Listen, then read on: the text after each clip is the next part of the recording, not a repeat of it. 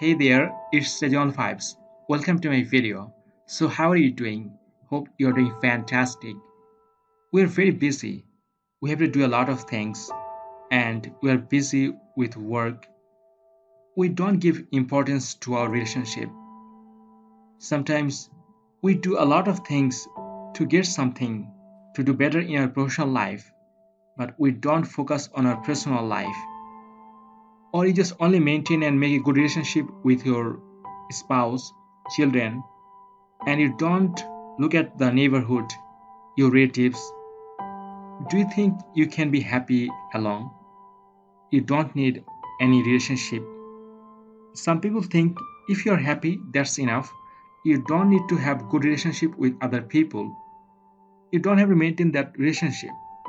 But at some point, you'll feel lonely you'll not find people to talk to.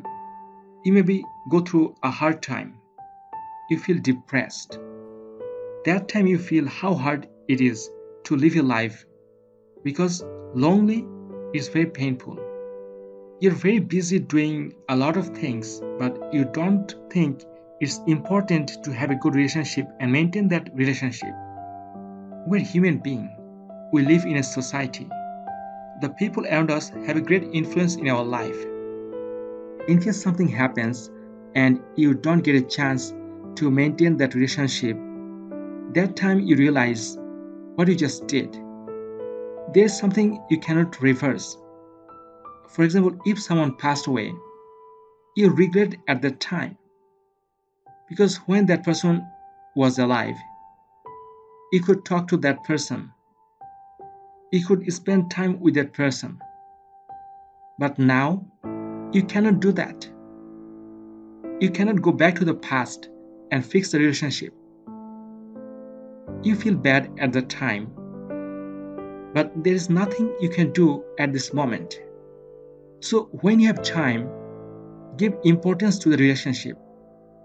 Spend time to maintain the relationship. It's important in our life if you want to be happy, live a good life, I think having a good relationship with other people is one of the most important thing.